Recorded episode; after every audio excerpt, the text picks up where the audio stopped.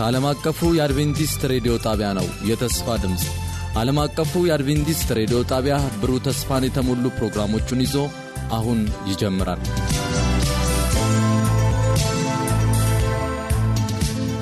ከዓለም አቀፍ አድቬንቲስት ሬዲዮ እየተዘጋጀ የሚቀርበውን ልዩ መንፈሳዊ ዝግጅት ተከታታይና አድማጮቻችን እንደምናደራችው የጌታ ፈቃዱ ነው። እንደገና በዚህ ማለዳ በአየር ሞገድ ለመገናኘት ያበቃንን አምላክ ስሙ ብሩክ ይሁን እንላለን። በወጣቶች ፕሮግራም አንድ ዝግጅት ይቀርባል።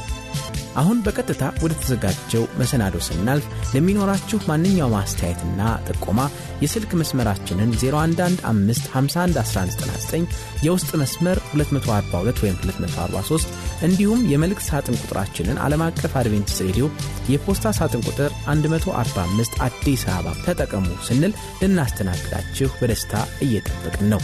ደውሉልን፣ ጻፉልን።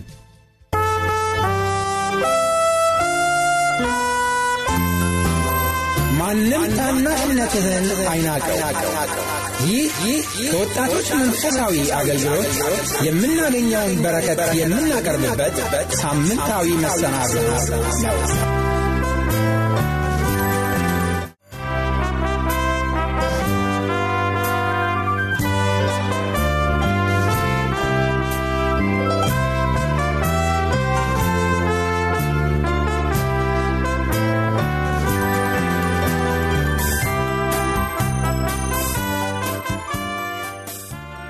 በዛሬው ዝግጅታችን ከዶክተር ወርቁ ነጋሽ ጋር የተደረገውን ቃለ ምልልስ ክፍል አንድ ይዘንላችሁ ቀርበናል።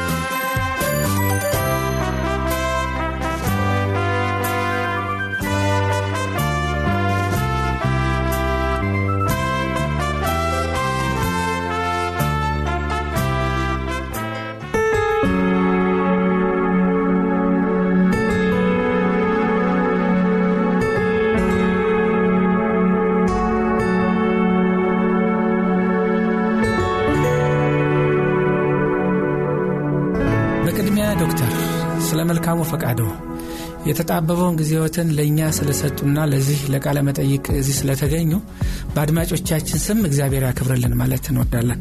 ስለዚህ እንኳን ደህና መጡ። ጥያቄዎችን የሚጀምረው ከአስተዳደገዎት ይሆናል። እንዴት ነበር አስተዳደገዎትና ምንስ ይመስል ነበር? እስኪ ወደ ኋላ ሂዱና የልጅነት ዘመንዎትን አካባቢውን ጭምር የዛን ዘመንም የክርስትና ሕይወት አስታውሰው ይግለጹልን። እሺ እንግዲህ ወደ ኋላ ሄጄ ማሰብ ስጀምር የልጅነት ትዝታዬ በአስተዳደግ ደረጃ በቤተ ክርስቲያን ውስጥ በቤተ ክርስቲያን ማህበር በቤተ ክርስቲያን ቤተሰብ ማደጌ ነው ጎልቶ ትዝ የሚለኝ። እንግዲህ እኔ ቄስ ልጅ ነኝ። ፓስተር ነጋሽ ሞት ባይኖር የአድቬንቲስት ቤተ ክርስቲያን ለረዥም ጊዜ ያገለገሉ ቄስ ነበሩና አስተዳደጋችን በሙሉ በአድቬንቲስት ስነ ስርዓት የተቃኘ ነበር እና መልካም ትዝታ ነው ትዝ የሚለኝ። የተወለድኩት በእኛ ጊዜ ክፍለ ሀገር ነው የምንለው፣ በጎንደር ክፍለ ሀገር ነው። ግን ትዝታ የሚጀምረው ገና በአራት አምስት ዓመቴ ላይ አዲስ አበባ ነው እና እዚህ አዲስ አበባ በምናድግበት ጊዜ መጀመሪያ እንደመጣው ፊት በር ነበር የሚባለው። በኋላም ፍሎሃ፣ ከዛም በኋላ ዘበኛ ሰፈር እንለው ነበር። አሁን ሂልተን ሆቴል የሰፈረበት ቦታ ማለት ነው። ፍሎሃ ብለን የምንኖርበት የነበረውን አሁን ሸረተን ሆቴል የተቀመጠበት ቦታ ነው። ከዛም በኋላ በ Point Four እንል ነበረ በዘመኑ ካዛንቺስ አካባቢ አሁን የ United Nations ህንፃ ማረፊያ ሆኗል። እንደዛ በሚል ትዝታ ነው እንግዲህ የማስታውሰው። በጣም ወደኋላ ሄጄ ልጅነቴን ሳየው አባታችን የአድቬንቲስት ቤተ ክርስቲያን አገልጋይ ስለሆነ በየጊዜው ወደ ልዩ ልዩ ሀገር ለስራ ይላክ ነበርና የአዲስ አበባ ስራውን ካጠናቀቀ በኋላ ወደ ሀረር ለስራ ተሰዶ ስለነበረ እኛም አብረን ሀረር ሄደን ጥሩ የትዝታ ጊዜ አለኝ። በሀረር ያሳለፍኩት የወጣትነት ዘመኔ ነበረ። ከዛም አልፎ እንግዲህ ወደ ወላይታ ለስራ ስለተመደበ ከዛ በኋላ በትምህርት ዘርፍ ሳስበው ወደ ኩየራ የሚባል የአድቬንቲስት ትምህርት ቤት ያመራናል። እዛ ነው ከስምንተኛ እስከ አስራ ሁለተኛ የተማርኩት እዛ ነው። መልካም። በዚያ ዘመን ከገጠር መጥተው ከተማ በምትቀላቀሉበት ጊዜ የሚፈጠር ልዩነትን በለው ወይም የእንግድነት ባህሪ ይታያል። በትምህርታችሁ ላይ በኑሯችሁ ላይ የተፈጠረ ነገር አልነበረም? ከነበረው የክፍለ ሀገር ኑሮና የከተማ ኑሮ አንጻር እንዴት ተወጣችሁት? በዛ ጊዜ በተለይ ከክርስትናው ጋር ተያይዞ የነበረውን ይዛችሁ ዘለቃችሁ ወይስ በመካከል የገጠማችሁ ችግር አልነበረም? አዎ እንግዲህ ስለ ትምህርት ስንመጣ አሁንም ወደኋላ ከሄድን ፍልውሃ በምኖርበት በምንኖርበት ዘመን በቅርቡ ትምህርት ቤት ስላልነበረ ያኔ ደግሞ የቄስ ትምህርት ቤት በጣም የተለመደ ነበርና በአካባቢያችን የሚኖሩ ሀብታም ሰው ቄስ ቀጥረው የመንደሩን ልጆች ፊደል ሊያስቆጥሩ ስለነበረ እኔም እንደዚሁ እዛው ከተማሪዎች ጋር ተቀላቅዬ የፊደል መቁጠር ዳዊት መድገም እድል የደረሰኝ እዛ ላይ ነው። ወደ አንደኛ በምተላለፍበት ጊዜ አሁንም የአድቬንቲስት ትምህርት ቤት የሆነው ቀበና ትምህርት ቤት አንደኛና ሁለተኛን እዛ ነው የተማርኩት። የምቀጥልበት ሁኔታ ነበረ፣ ግን በአጋጣሚ በልጅነት የሚመጣ ነገር ስለነበረ መንገድ ላይ እየተጫወትኩኝ ምን እያልኩኝ አደጋም ላይ እየወደቅኩኝ አስቸገርኩ ወላጆቼንና አይ ይሄ ልጅ ለጤናው ሲባል ተብሎ ከምንኖርበት የፖይንት ፎር አካባቢ ሌላ ትምህርት ቤት ይፈለግለት ተብሎ አስፋወሰን ይባል ነበር በወቅቱ ካዛንቺስ አካባቢ መሆኑ ነው። ካዛንቺስ አካባቢ አሁን ሌላ ስም ተሰጥቶታል። ምስራቅ ይባላል። ምስራቅ እንደዛ ነው። እና አስፋወሰን ትምህርት ቤት እንግዲህ ከሶስተኛ እስከ ሶስትና አራት ማለት ከሁለት ሶስት አራት ይመስለኛል እዛ ነው የተማርኩት። ከዛ ወደ ሀረር ሄድን ስላልኩኝ ሀረር ደግሞ አምስተኛ፣ ስድስተኛ፣ ሰባተኛ ክፍል የተማርኩት ሀረር ልዑል ራስ መኮንን ትምህርት ቤት ይባላል። እዛ ነው ጥሩ ትዝታ አሁንም ቢሆን አለኝ። ከዛ በኋላ ከ8 እስከ 12 ለመድገም ያህል ኩየራ ነው የተማርኩት። እዛውን ቀጥልና የትምህርቱን ዘርፍ በአንድ መልኩ እናስይዘው። ከኩየራ ትምህርት መጠናቀቅ በኋላ የት ሄዱ? እስኪ አሁን እስከደረሱበት ያለውን ትምህርት የጉዞ ዘመን እያስታውሱን። በጣም ጥሩ ኩየራ በጣም ጥሩ ትምህርት ቤት ነበር። አዳሪ ነው እና ከልዩ ልዩ ቦታ የሚመጡ ተማሪዎች ጋር አብሮ የመማር እድል ይሰጣል። ከዛም በላይ ደግሞ ከውጭ ሀገር የሚመጡ መምህራን ነበሩ እና በትምህርት ደህና ይሰራሉ ከሚባሉት መካከል ስለነበርኩኝ ምኞቴ ሁሉ የውጭ ሰዎች ስለማይም ወደ ውጭ የመሄድ ያው የዘመኑም አሁንም ያልቀረ ምኞት ነው ውጭ ሄደው መማር እና አስራ ሁለተኛን ክፍል ስጨርስ በጥሩ ውጤት ነው ያለፍኩት። ወደ ዩኒቨርሲቲ የመግቢያ ነጥቦች በቂ ነጥብ አምጥቼ ነበርና እኔ ግን ልቤ በቃ ውጭ ነው እንጂ እዚህ አይደለም የምማረው እዚህ አይደለም የሚል ውሳኔ አደረግኩና አስራ ሁለተኛን ስጨርስ የመሄድ እድሉ አልተከፈተልኝ። ስለዚህ ትምህርት ከመማር አንድ ዓመት እሰራለሁ፣ በዛች ዓመት ደግሞ እንደገና ጥረት አድርጋለሁ በሚል እዛው ኩየራ መምህርነት ተቀጠርኩኝና አንድ ዓመት ማስተማር ቀጠልኩ። ተማሪ ሆኜ አስተምርም ነበረ። ኩየራ አንድ ጥሩ ጎኑ ከቀለም ትምህርት በላይ የምግባር የስራ ትምህርትም ያስተምራል እና ልዩ ልዩ የእጅ ስራዎች እንማር ነበረ። ቁፋሮ፣ አታክልት መኮትኮት እንሰራ ነበረ። የተለያዩ እድሎች ይሰጥ ነበር እና ወደ ኋላ ላይ ከተሰጡኝ እድሎች አንዱ ወደ ህጻናት ሶስተኛ ክፍል፣ አራተኛ፣ አምስተኛ ክፍል እየሄድን እኛ አስረኛ አስራ አንደኛ ሆነን ወደ ታች እየወረድን የማስተማር እድል ይሰጥ ነበር እና አስተምር ያለሁኝ ወደ ታች ወዳሉት ክፍሎች እና ያንን ጥሩ ልምድም ስላየሁኝ አስራ ሁለትንም ስጨርስ አንድ ዓመት ድጋሚ አስተማርኩኝ። ከዛ በኋላ አጋጣሚ ሆኖ እግዚአብሔር ረድቶ የውጭ ሀገር የመሄድ እድሉ ተከፈተልኝ። መጀመሪያ የሄድኩት ወደ ቤይሩት የአድቬንቲስት ኮሌጅ እዛ ስለነበረ ወደ ቤይሩት የመሄድ እድል ገጠመኝ። እኛ እንግዲህ ያን ጊዜ ገንዘብ የለንም፣ ወላጆቻችንን ማስቸገር አንችልም። ከዚህ ሀገር ተመንዝሮ ውጭ ሀገር ሄዶ ትምህርት ቤት የሚከፍል ገንዘብ የለም እና እየሰራችሁ መማር ትችላላችሁ የሚባል ነገር መጥቶ እየሰራን ነበርና የምንሰራው ደግሞ የሚገርም ነገር ውጭ እየወሰዱን እኛ ቤይሩት ነው የምንማረው፣ የአድቬንቲስት ኮሌጅ ነው።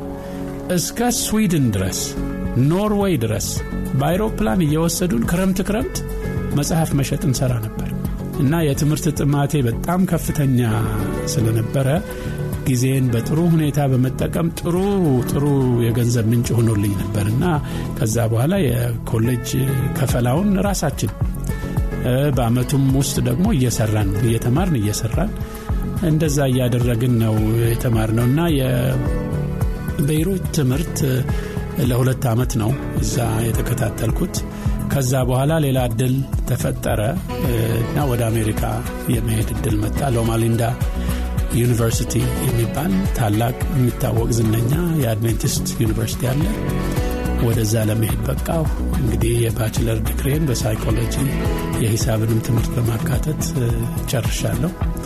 እዚሁ በሎማሊንዳ ደግሞ ሌላ የማስተርስ ዲግሪ የትምህርት ቤት የትምህርት አስተዳደር ተምሬያለሁ ከዛም አልፎ የ specialist የሚያሰኝ በትምህርት ዘርፍ specialist የሚያሰኝ በ curriculum ቀረጻ ውስጥ ሙያ የሚያሰጥ ከፍተኛ specialist ዲግሪ specialist ዲግሪ ማለት ከማስተርስ በላይ ከዶክትሬት በታች ተብሎ መሀል ላይ የሚመዘን ነው። እሱንም አደረግኩኝ ከዛ ወደ ስራ መስክ ገባሁ ትንሽ ሰርቼ ያው የትምህርት ጥማቱ ስላላለቀ ወደ ከፍተኛ ትምህርት ለመግፋት ብዙ ቦታዎች አመለከትኩ። እግዚአብሔር ረዳኝ ሁሉም ተቀበሉኝ እና የመረጥኩት ስታንፈርድ ዩኒቨርሲቲ የሚባለው በጣም ዝነኛ ነው። ጥሩ የጠራ ትምህርት የሚያስተምር በአለም መደቡ ከፍ ብሎ የሚመዘን በጣም ጥሩ ዩኒቨርሲቲ ነው እና እዛ ለመግባት እድል አገኘሁ እዛ እንደዚሁ የትምህርት ጥማቴን ለማርካት ሌላ ሁለት ማስተርስ ዲግሪ እና የፒኤችዲ ዲግሪን እዛ ነው እና በአጠቃላይ ሲደመሩ ስድስት ይሆናሉ። ሶስቱ ማስተርስ ናቸው። አንዱ ዶክትሬት አንዱ specialist እና ባችለር ናቸው። በትምህርት ጉዞ እንግዲህ ይህን አይነት ጉዞ ያደረጉት በአጠቃላይ የህይወቴን 24 ዓመታት በትምህርት ጉዞ ላይ ያሳለፉት ፍሬያማ የትምህርት ጊዜ ነበረዎት? እስኪ እነዚህን የትምህርት ዘርፎች ህይወትን ማስተርሶቹን በምን እንደነበሩ specialty ውን ገልጸውልና ደግሞ ፒኤችዲዎቹ በምን እንደነበሩ የዶክትሬት ዲግሪዎቹ እስኪ እነሱን አድማጮቻችን እንዲያውቋቸው እነሱን ቢገልጹልን። ጥሩ ነው። የባችለሩን ተናግሬያለሁ አንዱ ማስተርስም ያው የትምህርት አስተዳደር መሆኑን ገልጫለሁ። የቀሩት ሁለቱ አንደኛው በሶሲዮሎጂ መስመር ነው ሁለተኛው በፖሊሲ analyst ነት ነው ማስተርስ ያገኘሁት። የፒኤችዲ ዲግሪዬ የከፍተኛ ትምህርት higher education policy analyst የሚያሰኝ የፖሊሲ ቀረጻ ባለሙያ የሚያደርግ የዶክትሬት ዲግሪ ነው የጨረስኩት። መልካም። ይህንን የመሰለ እንግዲህ የትምህርት ጥረት ነበረዎት ለማወቅ እግዚአብሔር ደግሞ በዛ በኩል አሳክቶለውታል ወደኋላ ልመልስዎት ቤሩት ላይ ያሉ ዛሬ የብዙዎቹ ችግር የገንዘብ ምንጭ ማጣት የድጋፍ ማጣት እነዚህና የመሳሰል ይሆናሉ። ግን እርስዎ ያለምንም መነሻ ገንዘብ ቅድም እንደገለጹት ከቤተሰብም ድጋፍ አልነበረም በነበረው አቅም ምክንያት እየሰራችሁ እዚህ ለመድረስ እንደበቃችሁ ገልጸውልኛል። እርስዎና በዘመኑ ነበር ጓደኞች ህይወት። ለዛሬው ትውልድ ደግሞ እስኪ ይሰሩ የነበሩትን የተወሰኑት እንደገለጹልኝ መጽሐፍ መሸጥ ከዛ ውጭም የሰሩ እንደሆነ ነው ያብራሩት። እነዚያን ስራዎች ሰርተው መማር እንደቻሉ ሁሉ ምን እንደሚሰሩ ቢጠቅሱልኝና ይህኛው ትውልድም ሌሎችን ሳይጠብቅ ራሱ ሰርቶ በሚያገኘው ደግሞ ገቢ ራሱን ማሳደግ እንደሚችል ከእርስዎ ልምድ እንዲማር። እስኪ ከእሱ ላይ ትንሽ እንቆይ። ጥሩ። አሜሪካም ውስጥ ሰርተው ከሆነ አብረው ቢያብራሩልኝ በጣም ብዙ ብዙ ዘመን ነው የሰራሁት። እንግዲህ እንዳልከው ነው ትምህርትን ለመማር መጀመሪያ ላይ የሚያስፈልገው በእኔ አመለካከት ከፍ ያለ ፍላጎት ሊረካ የማይችል ከፍተኛ ፍላጎት ተፍጨርጭሮ ሁሉን ድንጋይ የሚፈነቅል ምኞት የመነሻው ነገር እሱ ላይ ነው ይሄ ሲሆን ምንድን ነው እንግዲህ ያለ የሌለውን ሁሉ ምንጭ መከታተል ይመጣል ማለት ነው። እና እንግዲህ እግዚአብሔርም የሚረዳበት መንገድ ስላለ ከእግዚአብሔር ጋር መጣበቅም አንዱ ትልቁ ዋና ነገር ነው። እግዚአብሔር የጠየቁትን የሚሰጥ አምላክ ነው። እና ደግሞ ቁጭ ብሎ መለመን በጣም የስንፍና ባህሪም ስለሆነ እየሰሩ እየለፉ ጨምርልኝ አምላክ ከዚህ ላይ የሚል ከሆነ ቀዳዳ ይኖራል የሚል እምነት ነው ያለኝ። እኔ እንደጀመርኩት ቤይሩት ላይ በምንማርበት ጊዜ የነበረውን የከፈላ ጫና የተወጣ ነው። እዛው ትምህርት ቤት ውስጥ የመስራት እድል ስላለ እዛው ውስጥ እየሰራን በከፊል በዛ እንዲታሰብልን በማድረግ ከዛ በላይ ውጭ እየሄድን ይህን ሁሉ ስርዓትም ትምህርት ቤቱ እያዘጋጀ ስለነበረ ነው። ምስጋናም አለኝ ላዘጋጁልን በሙሉ። ወደ አሜሪካ ስመጣ ይኸው ጫና ነው ያጋጠመኝ። ምክንያቱም ደግሞ አከፋፈሉ ከፍ ይላል። የዶላር ነው። ስንማር ደግሞ እዛው አዳሪ ቤት ሆነን ነው ምንበላው፣ ምንተኛው እዛው ትምህርት ቤት ነው እና ያ ሁሉ አከፋፈሉ ከፍ ይላል። ስለዚህ የስዊድን ልማዴን እዛም ለማድረግ እና መጽሐፍ ለመሸጥ ሙከራ አድርጌያለሁ። ካሊፎርኒያ በሚባለው ስቴት ነው እንግዲህ የኔ አብዛኛው ህይወት የተካሄደው እና እዛም እየተዘዋወርኩ መጽሐፍ የመሸጥ ልምድ አድርጌያለሁ። አልፎም ደግሞ ወደ ካናዳም በመሄድ እንደዚሁ የመጽሐፍ መሸጥ ልምድ አድርጌያለሁ። ከዛ ውጭ ግቢ ውስጥ ያለ የሌለውን ስራ ሁሉ እየጠየቅን በየመስኩ አሁንም ቢሆን በሜዳ ባሉ የእርሻ ስራዎች ተሳትፍ ያለው የላይብረሪ ስራ በመስራት ተሳትፍ ያለው የዶርም በምናድርበት ደግሞ ረዳት በመሆን ሰርቻለሁ። የተገኘውን ማንኛውም ነገር ይሄ አይሆንም የምንለው አይኖርም እና እንደዛ አድርጌያለሁ። ወደኋላ ግን ለዶክትሬት ዲግሪ ለመዘጋጀት አራት ዓመት ሰርቻለሁ።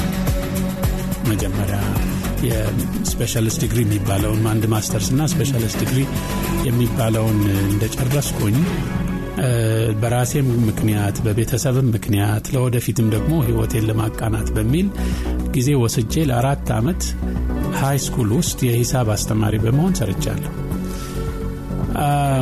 ይህን በማደርግበት ጊዜ አንዱ ዓላማዬ ትንሽም ብትሆን አጠራቅሜ ያለችኝን ወርውሬ ትምህርቴን ለመቀጠል በሚል ነውና ስታንፈርድ ተቀበሉኝ ብዬ ነበር እና ትንሽ ገንዘብ ይዤ ያለሁኝ እና እዛ ሄጄ እንግዲህ መመዝገብ በሚባልበት ሰዓት ይህን ያህል ነው የሚከፈለው ሲሉኝ በቂም የሚሆን ነገር አልያዝኩም ነበረ። ያጠራቀምኳት ዋጋ ቢስ ነበረች። ግን ስራዬን አላቆምኩም። በምማርበት ዘመንም እንኳን ከውጭ እየሰራው ማታ ማታ ረፍት በሚኖረኝ ሰዓት ሁሉ የመስራት ሁኔታ ነበር። ግን ይሄ የማያዋጣ ሆነ። ያከፋፈሉ በጣም ከፍተኛ ስለሆነና ሁለት ተርም ሁለት ኮርተር ነው የሚባለው እዛ ሁለት ተርም ከተማርኩ በኋላ ባዶ ቀረው። በቃ ምንም የሚከፈል ነገር የሌለኝ ሆንኩኝ እና ሄጄ ባለስልጣኖቹን እንግዲህ እኔ እንዲህ አይነት ነው ታሪኬ ያለኝ አቅም ይህን ይመስላል። እስከ ዛሬ እንደዚህ ታገልኩኝ። አሁን ሳየው ደግሞ ከበደኝ። የሚቀጥለውን ተርም የመክፈል አቅሜ ደከመ ብዬ ስነግራቸው ዞረው በእኔ ላይ ነው አድናቆት የደረሰባቸው። ይሄን ሁሉ ብቻህን እየታገልክ ነው እዚህ የደረስከው? አዎ ሌላ ምንም የለኝም። በል ከዛሬ ጀምሮ ሙሉ scholarship ተሰጥቶሃል። አትከፍልም። እግዚአብሔር ይመስገን። እግዚአብሔር ይመስገን። እንዳውም አለመክፈል ብቻ አይደለም ወራዊ ወጪህን መሸፈኛ ገንዘብ እንሰጠሃለን። የምታድርበትን ቤት በነፃ ነው የምትኖርበት። ከዚህ በኋላ አትቸገር የሚል ስድስት ዓመት ነው የተማርኩት እዛ ስታንፈርድ ግቢ ውስጥና ያን ሁሉ ወጪ የሸፈነልኝ ዩኒቨርሲቲ ነው። እግዚአብሔር ይመስገን። እንጀምረው እንጂ የሚጨርሰው አምላክ ነው። ስለዚህ እርሶም የምንማረው ይህንን ነው። የእኛ መጠነኛ ሙከራ ይኖራል። እሱ ደግሞ እዚህ የማድረሱን ነገር በእርሶ እያየን ነው። ሌላውም ሰው በዚህ መልክ የተሳካላቸውም እንዳሉ መገመት ይቻላል። የስኬት ነገር ሲነሳ የእርሶ ብቻ አይደለም። እናንተ ቤት ወንድሞቾ እህትወትም ጭምር ትልቁ የትምህርት ቁንጮ ላይ ነው የሚገኙት እና ስለ ትምህርት ደረጃቸው በእርሶ ቢቀር ግን ለሌሎችም አብነት ሊሆን ስለሚችል እንደው ይህንን የስኬት መንገድ ምን እንደሆነ ቢያብራሩልን። ምናልባት አንዳንድ ጊዜ እንግዲህ እንደሚታወቀው የእርስዎ ጥረትም ካለ በዚያ በሄዱበት መንገድ ተከትሎትም ከሆነ ሌሎችም ምክንያቶች ይኖራሉ። ግን እንማርበት ዘንድ በተለይ ደግሞ አሁን እኛ በተለያየ ችግር ምክንያት እየፈለጉ ለሚቀሩ ወጣቶች መንገድ የሆናቸው ዘንድ እስኪ እሱም ላይ ደግሞ ያለውትን አስተያየት ያካፍሉ። በጣም በጣም ደስ ይለኛል። መልካም ነው ትምህርት ይሆናል ብለህ ስለጀመርከው ለእሱ ብዬ በተለይ ደግሞ ለወላጆች እና ለልጆች ምክሩ ይጠቅም ይሆናል በሚል ነው። ትልቁ የመጀመሪያው ምስጋና የሚሄደው ለአባታችን አባታችን በራሱ ጥሩ የትምህርት ደረጃ የነበረው እኛ ደግሞ ከዛ በላይ እንድንሄድ በጣም ይጥር የነበረና ቀደም ሲል በልጅነታችን እኔ በአጋጣሚ የመጀመሪያ ልጅ ነው በእኔ አይምሮ ላይ ያሳረፈው መበርታት እንዳለብኝ ለእኔ ብቻ ሳይሆን ለታናናሾች መጨነቅ እንዳለብኝ ኃላፊነት እንድሸከም ሆኜ ነው ያደግኩትና ውጭ የመሄድ በተለይ አሜሪካ የመድረስ ሁኔታ ሲመጣ ወዲያው የራሴ ሁኔታን ካመቻቸው በኋላ ላሉት ወንድሞቼ ሁለት ወንድምና አንድ እህት ነው ያሉኝ። እንዴት ነው ማመቻቸው ወደሚለው ነው የገባሁት? እና እግዚአብሔር ይመስገን እዚህ ላይ ጎልቶ መነገር የሚችለው እግዚአብሔር ስንፍናን አይደግፍም። ጠንክሮ ለሰራ ግን እግዚአብሔር ሁልጊዜ ይረዳል። እና የእኔ ተከታይ ወንድሜ ዮሐንስ ነጋሽ ይባላል። እሱ መጣ ትምህርቱን ቀጠለ። እሱም ተፍጨርጭሮ በጣም ጥሮ ግሮ መጨረሻ ሐኪም ለመሆን በቅቷል አሁን ጥሩ ነዋሪ ሐኪም ነው ዶክተር ዮሐንስ ነጋሽ ይባላል። የእሱ ተከታይ ወንድሜ ደግሞ ሰለሞን ይባላል። እንደዚሁ በጣም ታታሪ ነው እሱም። እንደዚሁ የመምጣቱን ሁኔታ አመቻቸው መጣ ተማረ የዶክትሬቱን ዲግሪ ይዟል። አሁን ፕሮፌሰር ሙሉ ፕሮፌሰር ነው። አሜሪካ ውስጥ በሚታወቅ ዩኒቨርሲቲ መምህር ነው። በ IT መስመር ነው የሚያስተምረው እና tenured professor ማለት ቋሚ በቋሚ ደረጃ ሙሉ ፕሮፌሰር ሆኖ የሚሰራ ሆኖ እህቴንም እንደዚሁ ገነት ትባላለች። እሷም በጊዜዋ መጣች እሷም በትምህርቷ ገፋች። የነርስነትን ትምህርት ተምራለች እና ቤተሰቧን ማስተዳደሪያ የሚሆን በግሏ ከባለቤቷ ጋር የምትሰራው ሙያ አለ። ሸምገል ያሉ ሰዎችን መጦሪያ ቤት አላቸው። እየሄዱ በየቤቱ የማከም ስራ ነው። በጣም በጣም ትልቅ ድርጅት የተሳካለት ድርጅት እያካሄዱ ይገኛሉ በካሊፎርኒያ። እግዚአብሔር ይስጥልኝ ዶክተር። እንደሰማሁት አባትዎትም ከገጠር መጥተው ረዥም ቆይታ በኋላ ትልቅ ሰው ከሆኑ በኋላ ነው እንደገና መጥተው የተማሩትና ለእናንተ መነሻ ምናልባት እሱ ስንቁኗችሁ ይሆን? አንዳንድ ጊዜ እድሜ ገፍቷል ብለን የምናቆመው አለን በተለይ በእኛ ሀገር ደግሞ ቅድም እንዳልኩት ምክንያቶቻችን ይበዛሉና ከገጠር መጥቶ እንዳውም ትዳርም ሳይመሰርቶ የቀሩ አይመስለኝም።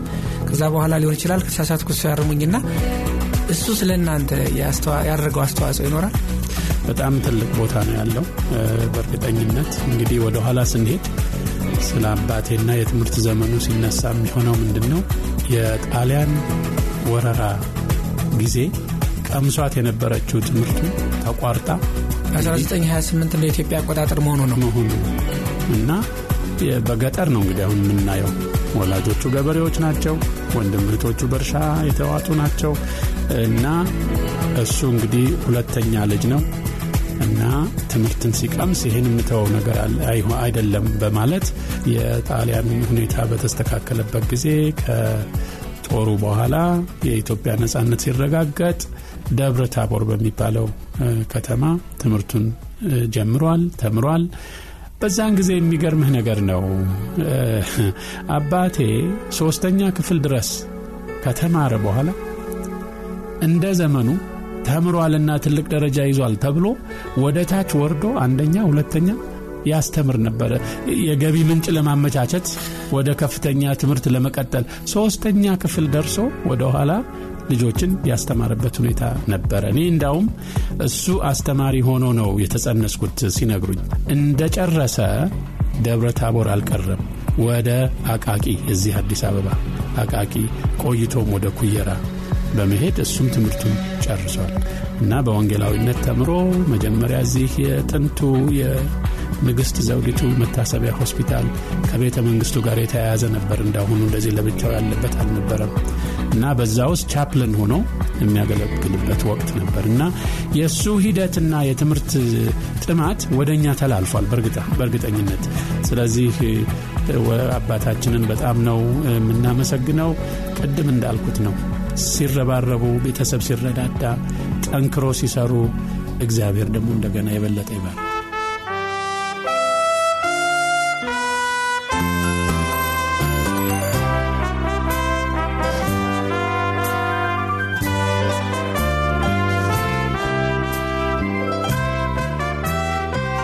በነበረን ቆይታ እንደተባረካችሁ ተስፋ እናደርጋለን። ቀጣዩን ክፍል ሳምንት ይዘን እንደምንቀርብ ቃል እንገባለን ለሚኖራችሁ ማንኛውም አስተያየት የስልክ መስመራችንን 0115511199 የውስጥ መስመር 242 ወይም 243ን ምልክት ሳጥን ቁጥራችንን ዓለም አቀፍ አድቬንቲስት ሬዲዮ የፖስታ ሳጥን ቁጥር 145 አዲስ አበባ በማለት እንዲሁም ለአጭር የጽሑፍ መልእክት 0931670027ን በመጠቀም ደውሉልን፣ ጻፉልን ስንል ልናስተናግዳችሁ በደስታ በመጠባበቅ ነው። ጌታ ኢየሱስ ይባርካችሁ።